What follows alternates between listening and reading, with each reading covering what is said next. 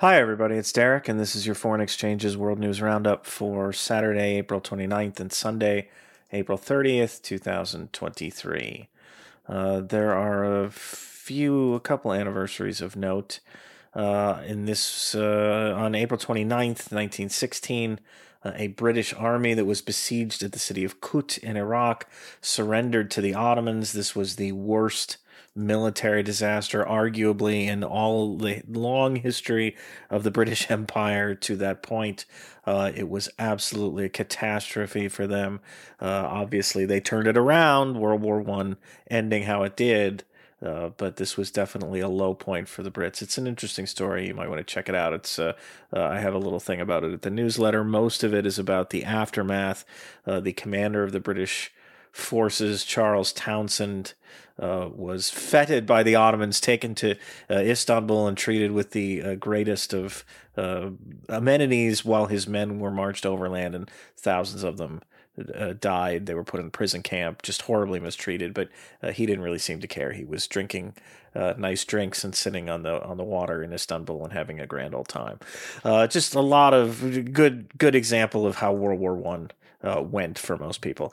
Uh, on April 30th, 1803, U.S. Representatives Robert Livingston and James Monroe and French Representative Francois Balbe Maubois, sorry, I know my French, signed the Louisiana Purchase Treaty in Paris, which ceded France's vast Louisiana territory in North America to the United States, roughly doubling the young nation's size in return for a cool $15 million. Uh, Livingston and Monroe were there intending to negotiate the purchase of just the port city of New Orleans.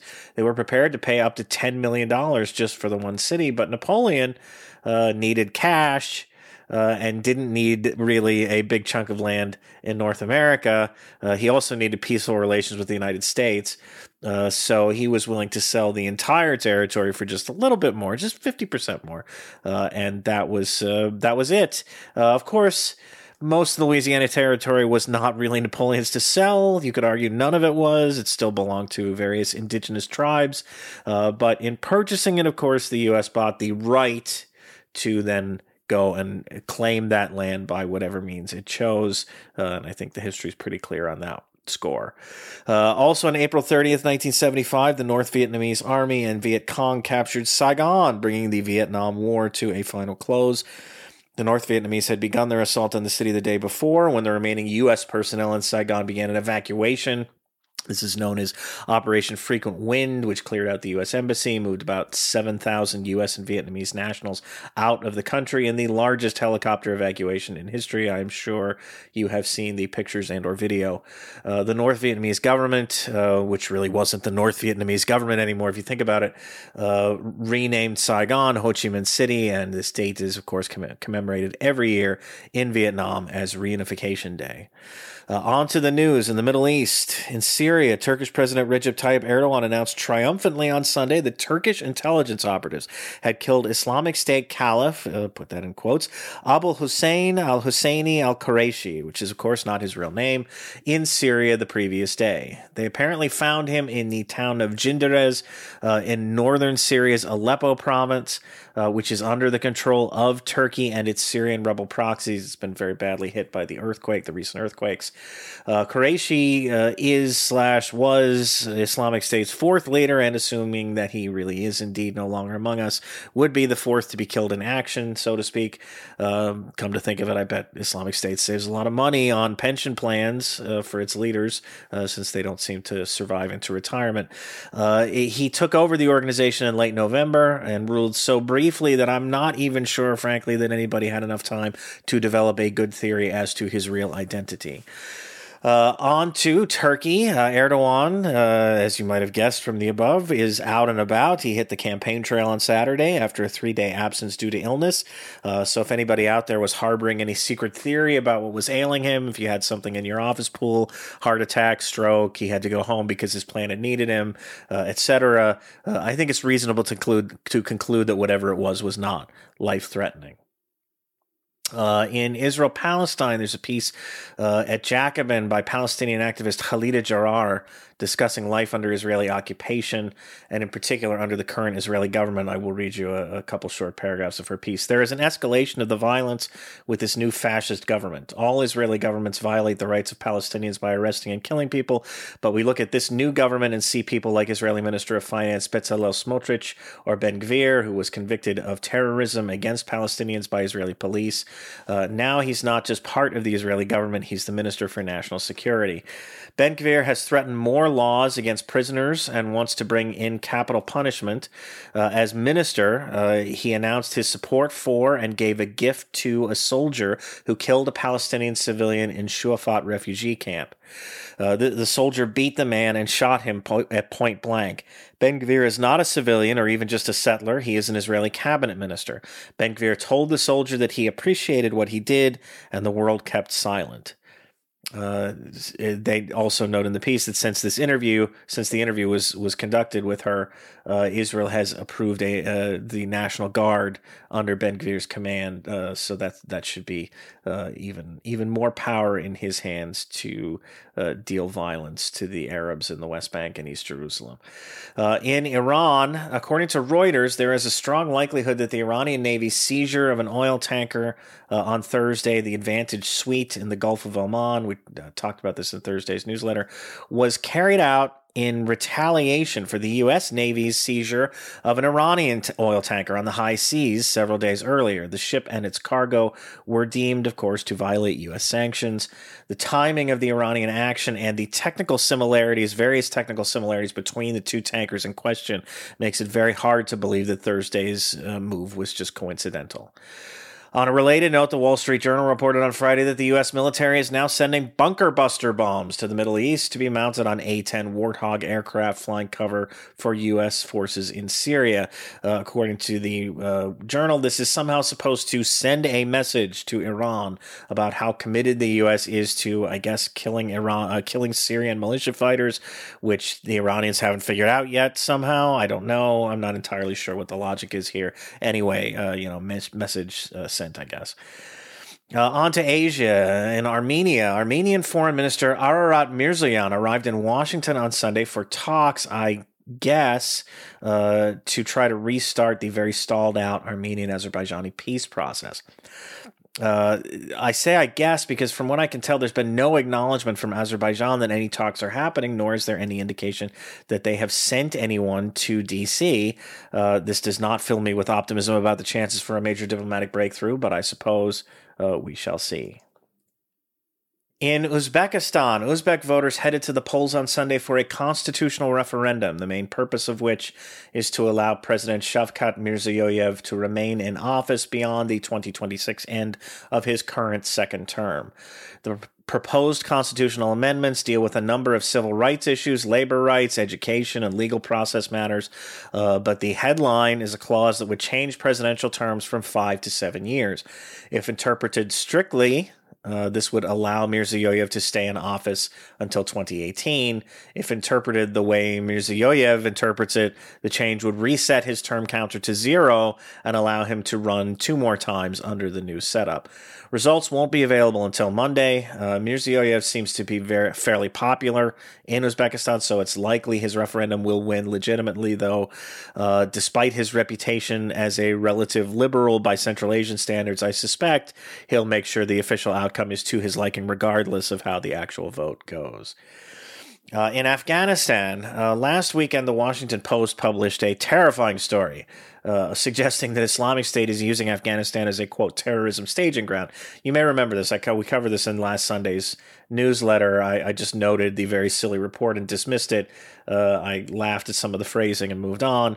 Seeing as how Islamic State has not actually been able to carry out any international terrorist attacks via Afghanistan, you would think that would be the end of the story, but apparently not as far as the Post is concerned.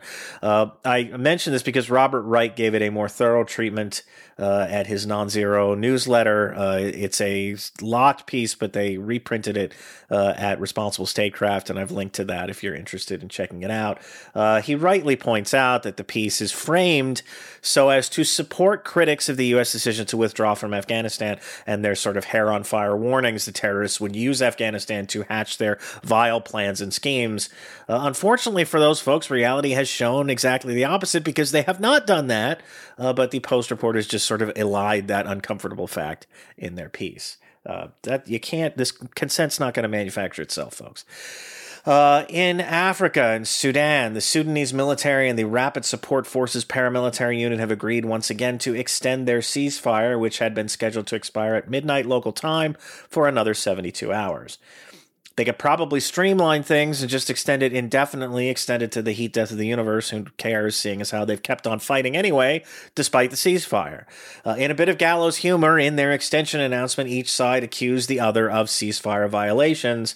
And look, they're both right, so at least that's something. Uh, the fighting on the ground remains heaviest in and around Khartoum as well as in Darfur. Uh, it continues to show indications of a stalemate uh, by and large, with the Sudanese military now apparently calling up members of the National Police Force in an effort to bolster its manpower. As the fighting continues, there are growing concerns about Sudanese civilians, especially those trapped in areas of heavy fighting without easy access to food, water, medical care, and other basic needs. Martin Griffiths, the UN Undersecretary General for Humanitarian Affairs, is reportedly heading to the region to try to coordinate relief efforts.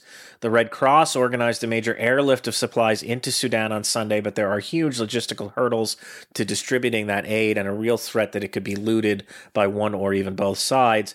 And a genuine piece of good news the UN's refugee office has finally been able to set up shop and deploy resources in Egypt to help care for the large number of Sudanese refugees who have entered that country over the past two weeks. Estimates on the number of displaced Sudanese civilians have now reached into the hundreds of thousands, with many still attempting to get across one of the country's borders. Uh, in the Democratic Republic of the Congo, the uh, Codeco militia, the infamous Codeco militia, is believed to have been responsible for attacks on three villages in the eastern DRC's Ituri province on Sunday.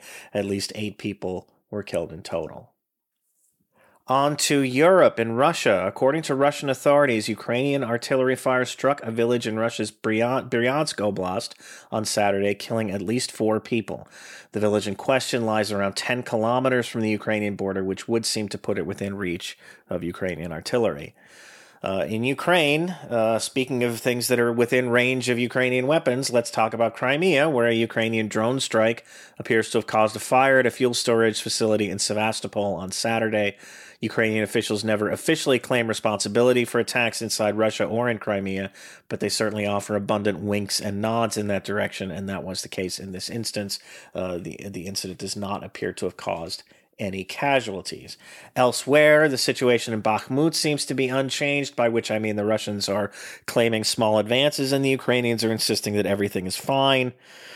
Uh, Wagner Group boss Yevgeny Prigozhin uh, even has even resumed his previous complaining uh, that about his fighters being deprived of ammunition by the Russian military. He's apparently now threatening to pull his fighters back from the front line, which would be a significant development if it were to happen, but I would say is highly unlikely. And in the Americas, in Paraguay, Paraguayan voters went to the polls on Sunday and appear to have decided to keep things pretty much the way they are now. Uh, there may still be a few votes left to count. Uh, who knows by the time you listen to this? Uh, but former Finance Minister Santiago Pena of Paraguay's ruling Colorado Party looks to have an insurmountable edge in the race to become the country's next president, holding a roughly 15 point lead at last count over opposition candidate Efrain Alegre. Uh, it will take more time to assess the legislative and gubernatorial results, but Colorado uh, also seems to be doing quite well in those areas. This result will be very welcome in Taiwan, which counts Paraguay as one of the 13 states with which it still has diplomatic relations. Alegre had suggested that he might switch recognition to Beijing, but Pena has pledged to maintain ties with Taipei. And finally, in the United States, uh, there is a very long and really brilliant, I think, historical examination of the NATO alliance in New Left Review by Grey Anderson uh, that I have linked to in the newsletter. I'm not going to pull out an excerpt because there really isn't one that I could read that would do justice. I did uh, leave the first two paragraphs of the piece in, in the newsletter in the uh, if you're reading it. Uh, but uh, I highly recommend you check it out. It's it's a just formidable uh, piece of work and and really covers uh, the whole history of the NATO alliance and what, what has really been going on uh, in terms of its not just its role in foreign policy, but its role domestically in member states, and just a lot of detail. I think it's a it's a really tour de force. So I would highly recommend that you check that out. And that is it for us tonight. Uh, as always, I want to thank you for reading and or listening to the newsletter, and thanks to those of you who are foreign exchanges subscribers, especially those of you who are paid foreign exchanges subscribers. And if you're not one of those, please consider it because it is the thing that keeps this newsletter going. Uh, so if you appreciate the newsletter, uh, please please think about supporting it. That would be a, a big help. Uh, until next time, take care, and I'll talk to you soon. Bye bye.